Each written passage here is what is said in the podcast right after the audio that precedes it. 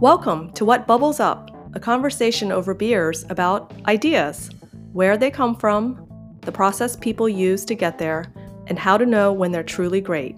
Now, here are your hosts, Phil and Barry.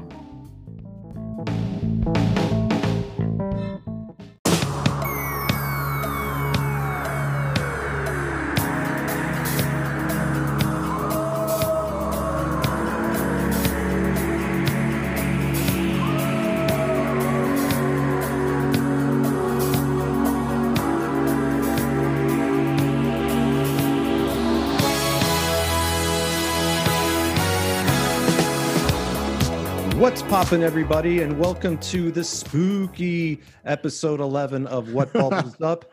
Woohoo! Show about ideas, spooky, scary ideas, where they come from, and how do you know they're great. Really excited about this show. It's going to be a really fun one. Uh, it's going to be scary, it's going to be spooky, and it's going to raise the frights. Uh, speaking of frights, let's talk about some scary drinks. Barry, what are you drinking? All right, I uh, I went to uh, I went to the store and I chose the most Halloween sort of like uh, a themed beer I could find. So the Stone IPA there with basically looks like Ooh. Hellboy before he chopped off the horns. Yes. So looking forward to this. It's also like 16 inches tall in the can here, so this will be uh, this will be quite a long uh, drink. What there are you, you drinking, go. Phil? Stone IPA. They're they're fantastic. I'm going uh, Halloween themed as well with a Golden Road Brewing Wolf Pup, as in mm. werewolf pup, mm. session IPA, coming right out of Los Angeles, California, where you guys first met. Let's pop that open and check it out. Yeah. And then while you're popping that open, why don't I go ahead and, and introduce uh, David Bergantino? So, very excited to have David joining us. He is a author of 11 novels, uh, the creator of video games and mobile games, and the founder of a horror production company, Cold Room Entertainment, with the tagline, You have everything to fear. So uh, very, very well. Very, yes, David is all about horror. David and I have known each other for a long time. Uh, he's one of the most creative people I've ever met in my life. So I'm excited uh, to have him coming on the pod. David, uh, welcome. And, and what are you drinking? Thank you. I am I'm I'm going old school and ordinary with the drink itself. We have a Guinness draft here. Excellent. But I will be pouring it into a, a glass that I got on Easter Island. So ah. I figured the glass is the thing that's Halloween themed here. Yeah, I like so it. That's Excellent. what I'm doing. Bottoms up. Awesome. Outstanding. Yes, that's right. So David, David is uh, David's a fascinating guy. I, I, sometimes jokingly say that that David is selectively famous. So this is what I what, what I mean by this is, is I like you, that. you hang out with David with and he meets like a hundred people and ninety nine of them are like, oh yeah, nice to meet you. But that hundredth person, they find out is David Bergantino and they're like, oh and I'm like, oh, okay. Let me let me guess. You're a you're a Freddy Krueger fan. You are a uh, you're a horror fan. You've heard of him. That's what this is all about. So selectively famous David Bergantino, ladies and gentlemen. Welcome to the show, David. Glad Thank you. Fantastic to be here. Thanks for inviting me. Yeah, absolutely. So I think what we were talking about would be fun here. David has done so many things and come up with so many ideas, and this is a pod obviously about ideas we actually thought it might be interesting to go through some of uh, the examples of his work and to talk about the idea behind each of them, um, how he came up with it, how he knew it was a great idea, and things that he learned from the project. So you get to sort of get a, a sense of the range of sort of like um, ideation our man David has. So let's start with um, this is from way back when I uh, you and I first met, frankly. So Wes Craven's New Nightmare. You did the novel way back in in '94. Um, so so tell us a little bit about that idea. Like, where did it come from, and why was it a great idea? So when when I was approached about this book, it was because I was trying to write a book on the Friday the Thirteenth movies that yeah. they thought was really good, but they couldn't get published. So they said, and my book was very meta before meta was a big mm-hmm. deal. That's right. But I've always been, but I've always been into meta, like uh, Man Bites Dog and and and Buñuel's um, yeah. Land Without Bread, mm-hmm. and so um, they said, well, you know, we actually have this meta uh, uh, Nightmare on Elm Street film. Would you like to pitch for that? And there was a war between the studio and the book publisher One wanted just a straight up novelization, and the other wanted a coffee table book. Yeah. That was a scrapbook of, of, of the book, of the movie. And one side thought it wasn't creative enough, and the other one thought it was too creative. Mm. So I split the difference and gave them actually three pitches, one of each of what they wanted. And then I blended them into an idea, which became the book that I wrote, which yeah. alternated between a straight up novelization and then the backstory of me writing the book so that it actually went along with the movie better than either of their other two ideas. Yeah. And they went, oh, oh, that's great. Let's do that. Yeah. It's a real Charlie Kaufman kind of thing, huh? Yeah. Yeah, it was, it's, yeah, yeah, if it was straight up Charlie Kaufman horror, yes, absolutely. um, and they, they liked it. And, and as a testament to how much they liked it, and, and it's the only time I've written a book where only one paragraph was changed. Wow. wow. Normally, things get edited, you know, to hell. Uh, as even yeah. as good as it, they even react to it. This one, they only changed one paragraph, and that was only because I referenced a film that was not part of the Time Warner New Line uh, company. Uh-huh. Mm-hmm. They couldn't get the rights. Yeah. Well, they didn't. They didn't want to promote somebody else's movie. Yeah. Right. So talk talk about the fundamentals. Like, I mean, you taught me this, and I think this is fascinating. Right? Like a movie script. If you're gonna turn it into a novel, it sounds like, well, that'd be a simple proposition. But then you realize that a movie script is like what, like 99 pages, 100 right. pages and a novel is like 300 pages. And so it's like if you have a novel and you get hired to turn that into a movie, you're cutting something that's 300 pages down to 100 pages. But if you were hired to sort of take a movie, which is 100 pages, and turn it into a novel, you suddenly have to invent two thirds of it that doesn't even exist there. Like, talk mm-hmm. about that. Well, I, it's it's a it's a double edged sword because in the case of adapting a, a novel to a screenplay, how many times have you seen a movie where you've gone, I bet there was more to that in the book? Sure. Where it's just sort of like a cliff notes version of a particular situation. Well, you have you have the reversed issue with um, novels, in, or I'm sorry, novels based on screenplays, because you're right, you have to make stuff up. Yeah. And and the good news of that is the good news of of writing novels versus screenplays, which is it's easier to just plain write. Like just yeah. you know, just keep just to keep tapping on the keyboard, keep the words going, and then you know, it's like I say, always say, which is writing is rewriting, it's not writing. So get it out there, write all this stuff, and then go back and go, oh, does does this even work? Mm-hmm. Um, but at least you have that that leeway to just keep writing. Whereas like screenplays are actually very difficult for me because I get stuck in the, the format of it and having to having to jump around to different types of writing. Yeah.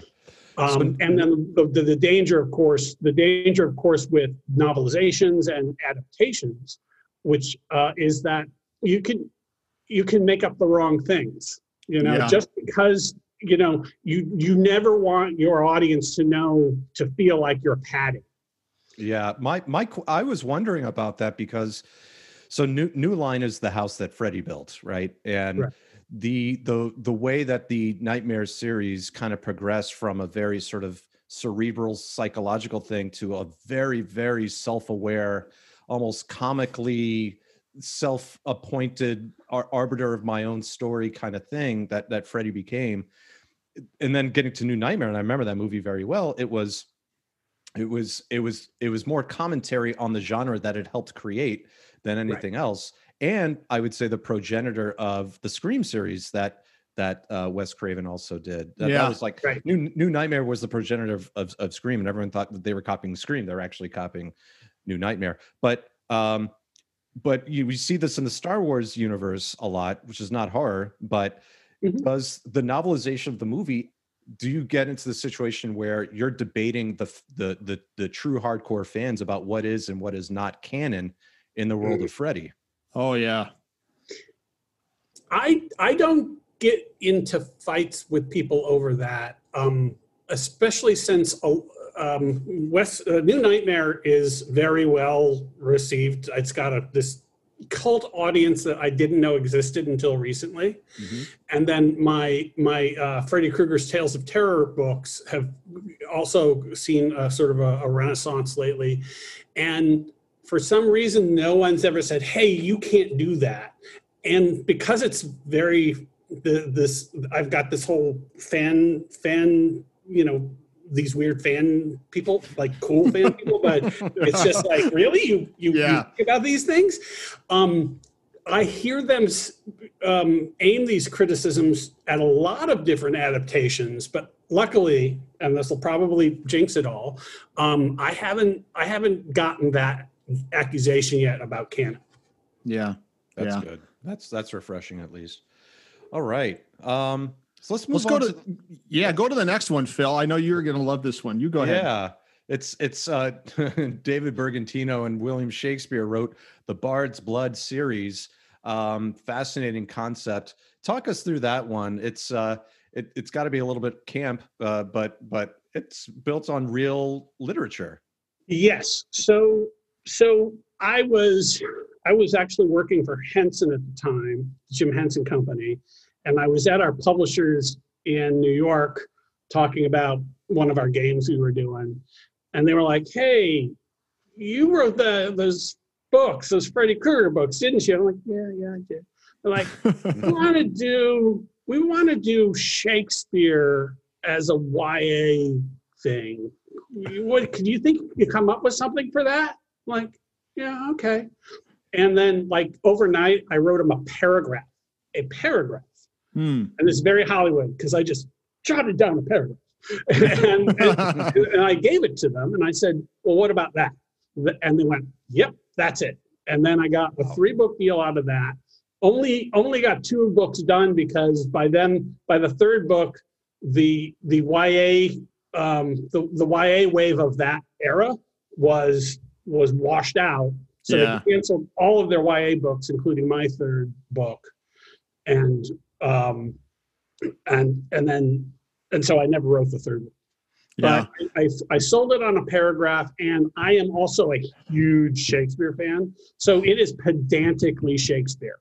Yeah, that is fun. I mean, I I I uh it makes me wonder like if shakespeare were alive today what kind of movies would he be writing do you know what i'm saying like i, I sort of I, I I think it's kind of funny because we think of Shakespeare as sort of very high minded, but I actually think that he'd be he'd be doing like you know Fast and Furious Seven. Oh, I, I, think I think he'd be doing he'd be doing Blumhouse.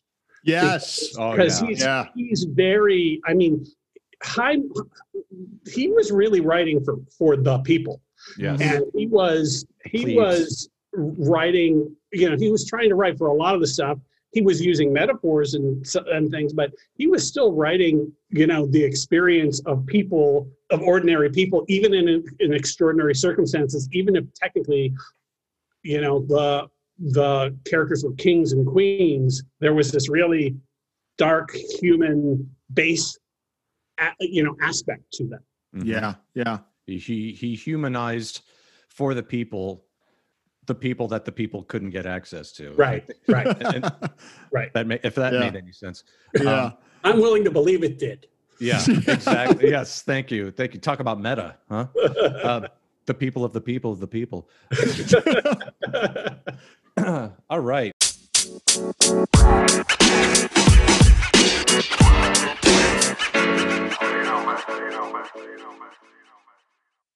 Let's let's go to number three, shall we? So uh, we go from the height of campy, you know, uh, intellectual English to Disney. Uh, now that there's there's something just lovable about Disney. I had a friend who uh, was a Disney Imagineer. He lived in uh, uh, either Burbank or some, somewhere in LA. Uh, yeah, yeah. Pittsburgh. Um, so so tell us one, how difficult of a transition is it from you know the, the written word to an interactive medium like video games, which is uh, what you transition to after uh, Bard's Blood. Right. Well, I, I, what it really reflected was not so much of a transition, so much as of a merging. because I grew up a computer nerd, programming my own games and things like that. Uh-huh. Yeah. And so I, I mean, I, I paid my way through film school by being a computer consultant for Showtime. So that's how you can see this happened in the past. Mhm. Um, I, I, I put in the first network computers at Showtime and the first 100 meg hard drive that I partitioned Oh, yeah. three times. There you oh, ooh. 1985, baby. Yeah.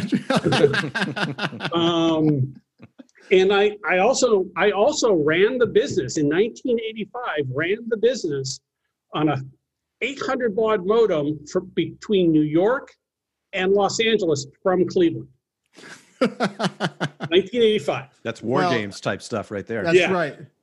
Cleveland is the so center then- of, of everything. So there you go. It makes sense. Yeah. Sure. So then, so then that was one of the that was one of the reasons why I got the Disney job was because I a they wanted somebody who understood story and character because up until that point nobody cared about story and character in the games industry sort of in general but Disney always did.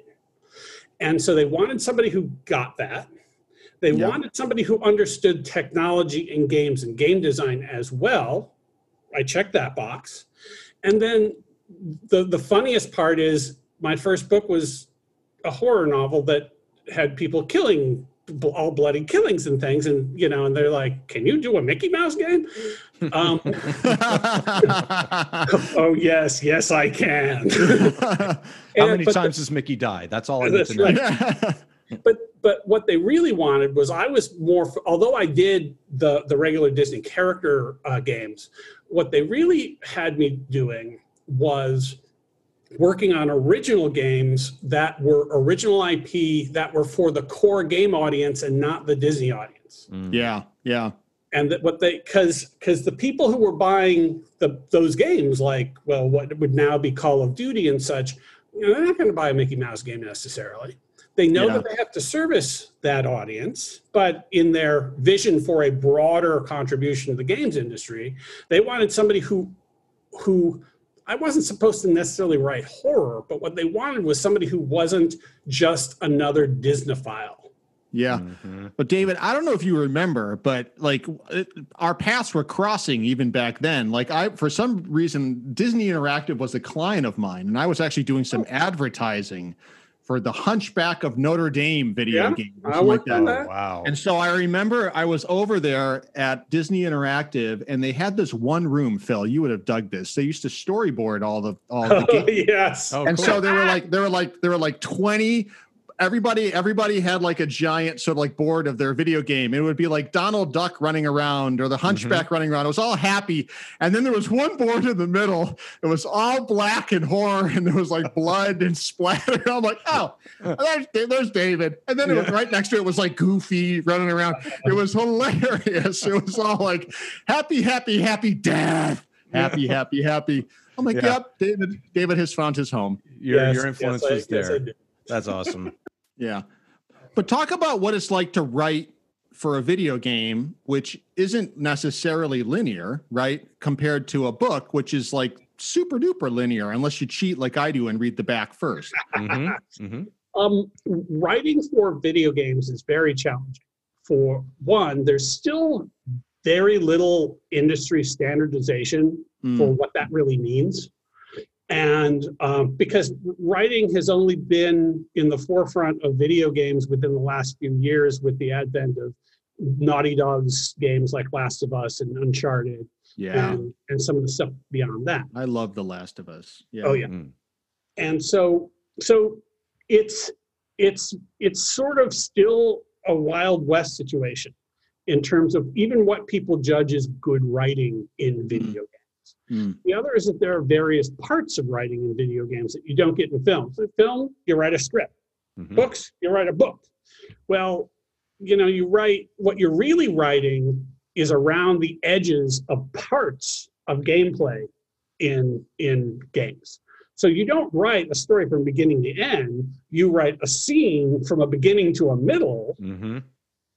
and the end is the gameplay. And then you play play play play play and then you come out of it and then there are parts where there is the the fixed linear video game part but then there's the um, the the stuff inherent to any scene, like the flavor dialogue or what Uncharted does, where you can kind of do exposition while you're in the game. Mm-hmm. Then there's then there's then there's interactive narrative, which is something else, because where you're actually playing the story, and then that has its own yeah you know, that has, has its own complications.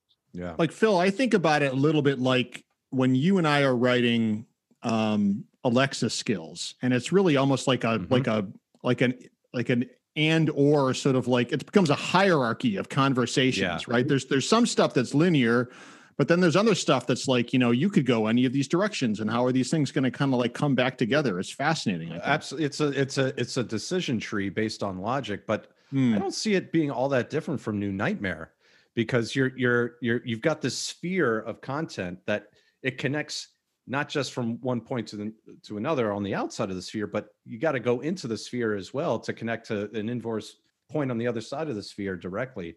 Um, mm-hmm. it, and, and it's sort of like a like a, a visual manifestation or representation of of the what how you have to think through that that story arc. It's not an arc, in fact, at all. It's a it's a sphere. You know? Yeah, I honestly, it is my programming when I was younger that informs the way I write mm. because because I programmed and have to understand what happens when one variable goes this way, another variable goes that way, right. or you make different choices. That is in that's now inherent to the way I think of stories, mm, especially yeah. if I have to do for games. But even if I'm not working in games, what that does is, is is I don't ever come up with a story anymore. What I do is I come up with a story world yeah. And I and I create a bunch of characters and behaviors and environments, and then I pick from that, depending on what I need to use it for. I pick from that what elements I need to create a story in the format then that I need to do so. Right. Uh, algorithmic horror. right. Right. Yeah. So so so the, the programming was actually very important. And when I was at Showtime and I was programming all of their systems to run all of their pay per view services at the time, yeah, um, I did this for three years. And when they and when they, I handed over my, you know, back when you printed everything out, yeah. all the all the code, they were like, "What the hell is this?" Mm-hmm. Because I had this habit. Now, mind you, I was in film school at the time, and I'm inherently also a writer. I named my variables character names, not variables like you would for for programming. So all of my all of my programs and subroutines were stories and subplots about oh, yeah. what happened with Dick, Jane, and and Spot, mm-hmm. essentially. Yeah. Oh, yeah. that's funny. Wow. Yeah, I yeah. like that. Yeah, that would Did, be confusing though for someone who doesn't think the way you do. I've got to imagine that the uh, workflow on that one is tricky. The good news is, is I was very diligent about annotating everything properly, yeah. and it worked. And the programmer that took over with it basically took over said, "Well, it's it's eccentric, but but it works." But yeah, it works. yeah. No, and you could never have uh, predicted how readily that would prepare you for the types of stories that you're telling now, and in, in, in the in the method and the and and the the modality of that storytelling is is custom made for basically a computational approach. Yeah, um, right. Because that's the medium you're writing for.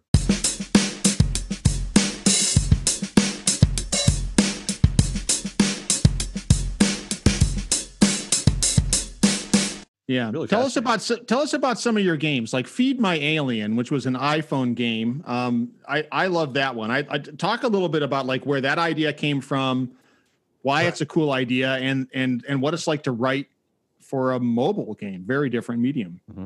um that was actually a cool situation i had i had become friends with a guy who ran a development company out in the canary islands in spain and he was a huge devotee of of disney animation mm. and so he created this whole world um, well, he created these characters, and they were very, very Disney influenced.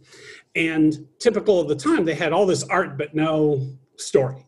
Hmm. And I also had all these contacts too. So we joined forces, and I said, okay, what I'll do is we're going to do this. We're not just going to make a game. We're going to create a. I'm going to create a Bible. We're going to create a world, and we're going to parallel path. We're going to create this game, Mm. and then we're going to we're going to take part of it and pitch it as an animated TV series. Mm. Nice. And um, be, and so the the game the game story was about uh, this alien. It was very very ET influenced. It was about an alien that's found by a um, uh, found by a little girl, and then trying to get him back home. And in the process, the the whole story in the world was basically confronting uh, xenophobia and racism. Mm. Mm. And because it was all about people in the small town afraid of a thing and then realizing that there were worse things than this thing and this Yeah. thing was actually kind of nice so maybe we need to help this person this thing against them Yeah. and yeah.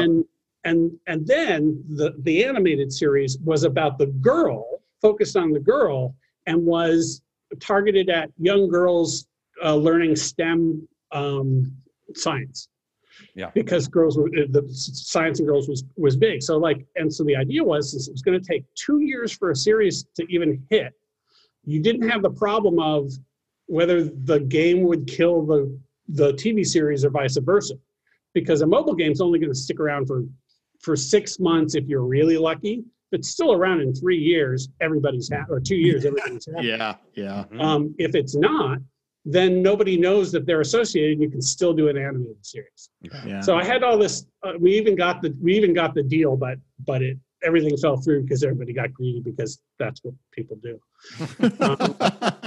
But it's the only time we pitched it to Apple. It's the only time anyone, let alone Apple, especially Apple, has ever said, "We really like the story. Can you put more story in this?" Huh. really? Oh, Absolutely got that from Apple. I was shocked. that's Wow. cool. That's awesome.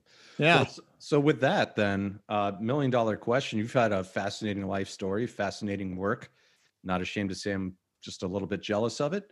Uh, and I'm sure others would be as well. So for other writers, what what advice would you give them if they're just starting out, they don't know exactly how to approach the work?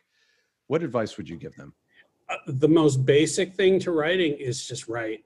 Um, it's not a matter of going to school for writing, although that's a good thing to do. It's not a matter of of uh, you know, it, it, writing is a solitary thing. Mhm. There's no one who can write for you other than you. Mm. Games are collaborative. There's you can never. It's very rare that you would have a game made by one person unless it's a tiny little mobile game Yeah. Yeah. film, you still have to write a script, but the end result of a film is a huge collaboration. To write, you must write. And Hmm. the number of people who've come up to me and go, Oh, you're so creative. I wish I could write. Well, then you could just go sit down and write.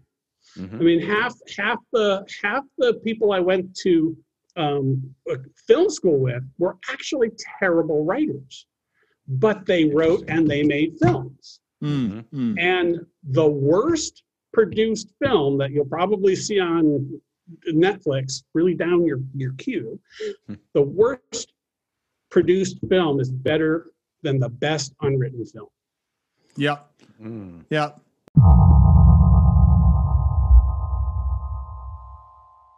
Right. I mean, I look at I look at your career, like, you know, if to get where you are, like, can you imagine you like to talk to yourself like 20, 30 years ago? You're like, well, first you got to learn how to program. And then you got to like, and then you got to like sort of like really have this appreciation of horror. And then you're going to do this. And then you're going to kind of like jump on board Disney, you know, right when they're going to, I, I don't think that there's any sort of there's any way to kind of plan the very interesting career that you've had but but i think sort of like planning the ethic of writing and just sort of like sort of understanding that it's just the work that you have to put into it Mhm. i think that makes a ton of sense i love i i think phil you and i see this a lot too even in our sort of like little small corner of the world. Really great mm-hmm. writers come from a lot of different places and Yeah. and and many many instances are not coming right out of like an english major out of college or something like that. They're like a lawyer who like abandoned that or they're a programmer or they're someone who was a psychologist or something like that.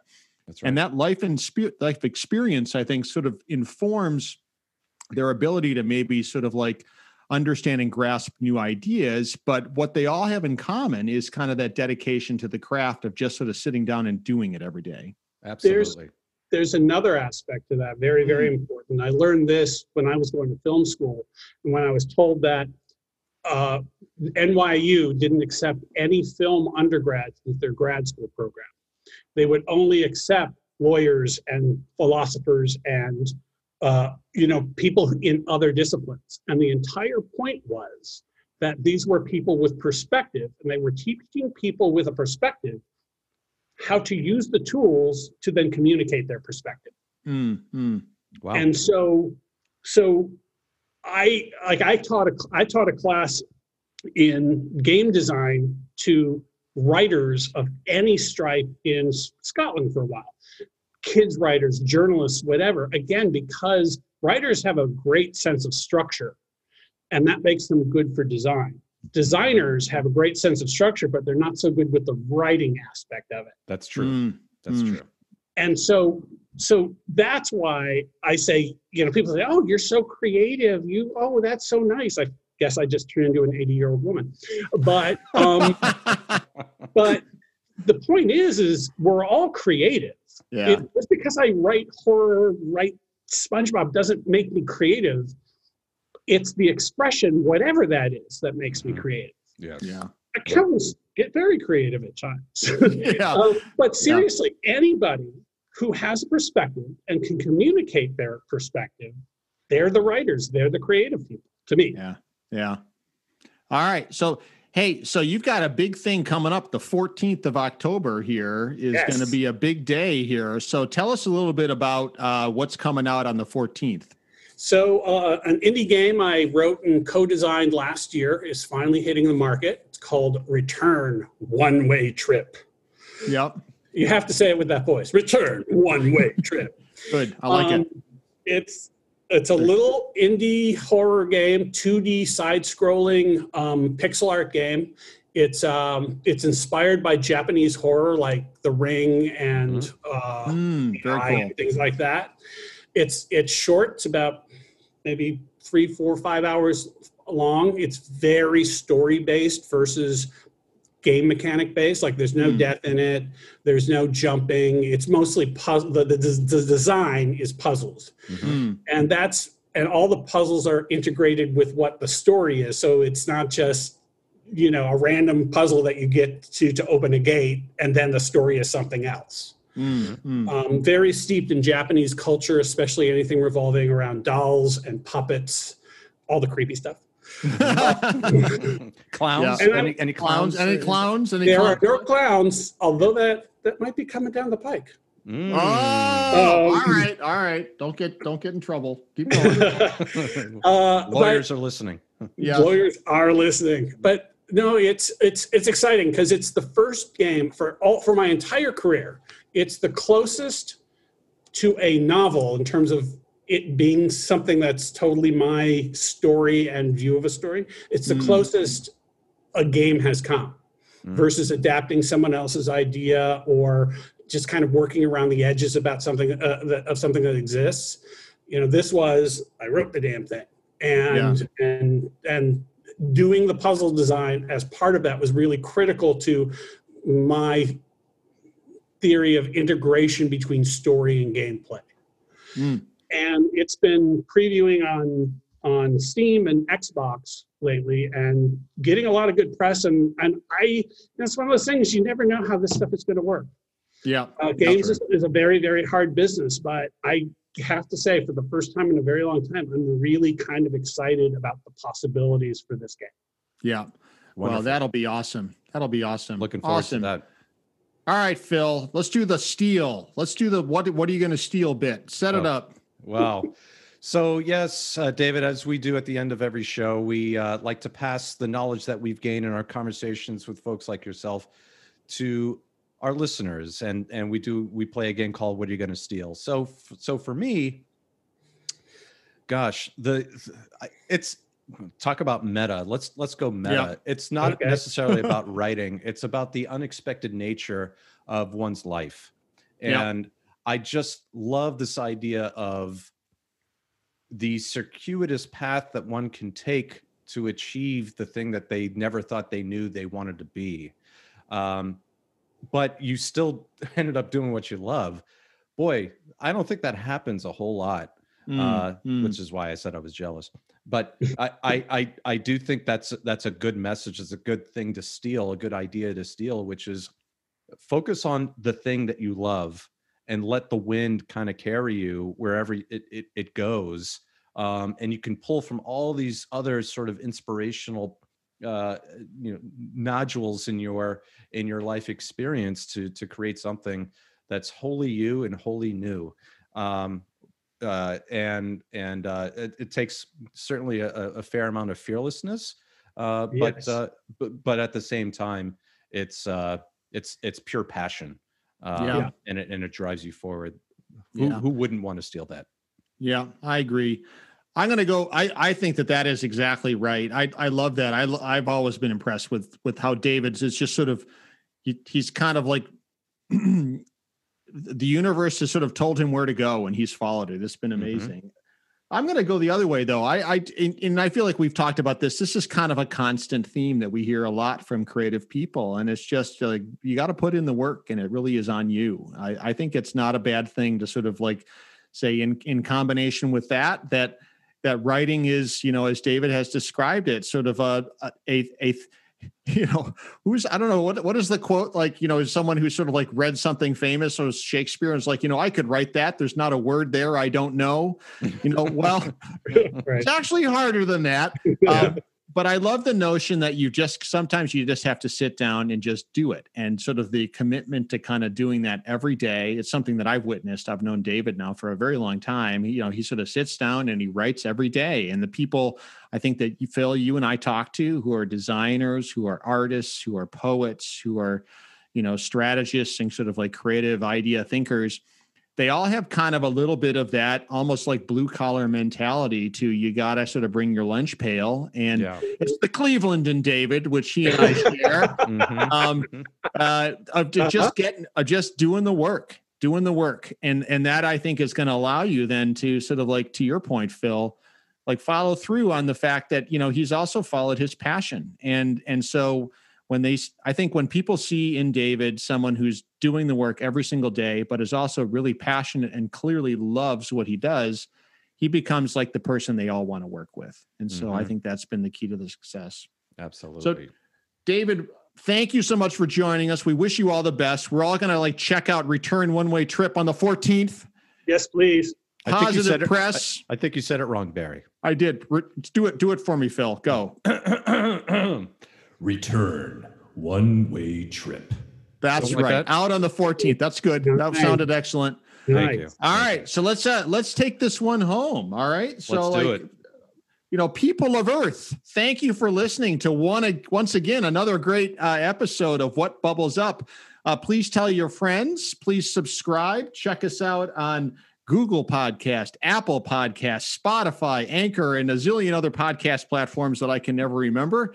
Uh, Phil, what else do we have to to tell the good people out there? Absolutely. If you want to get in touch with us, please feel free to do so by emailing us at whatbubblesup at gmail.com or following us on Twitter at whatbubblesup. Once again, thank you so much to David Bergantino for scaring us and spooking us into the good ideas that are going to come our way. We'll see you next time on the next episode of What Bubbles Up. Cheers.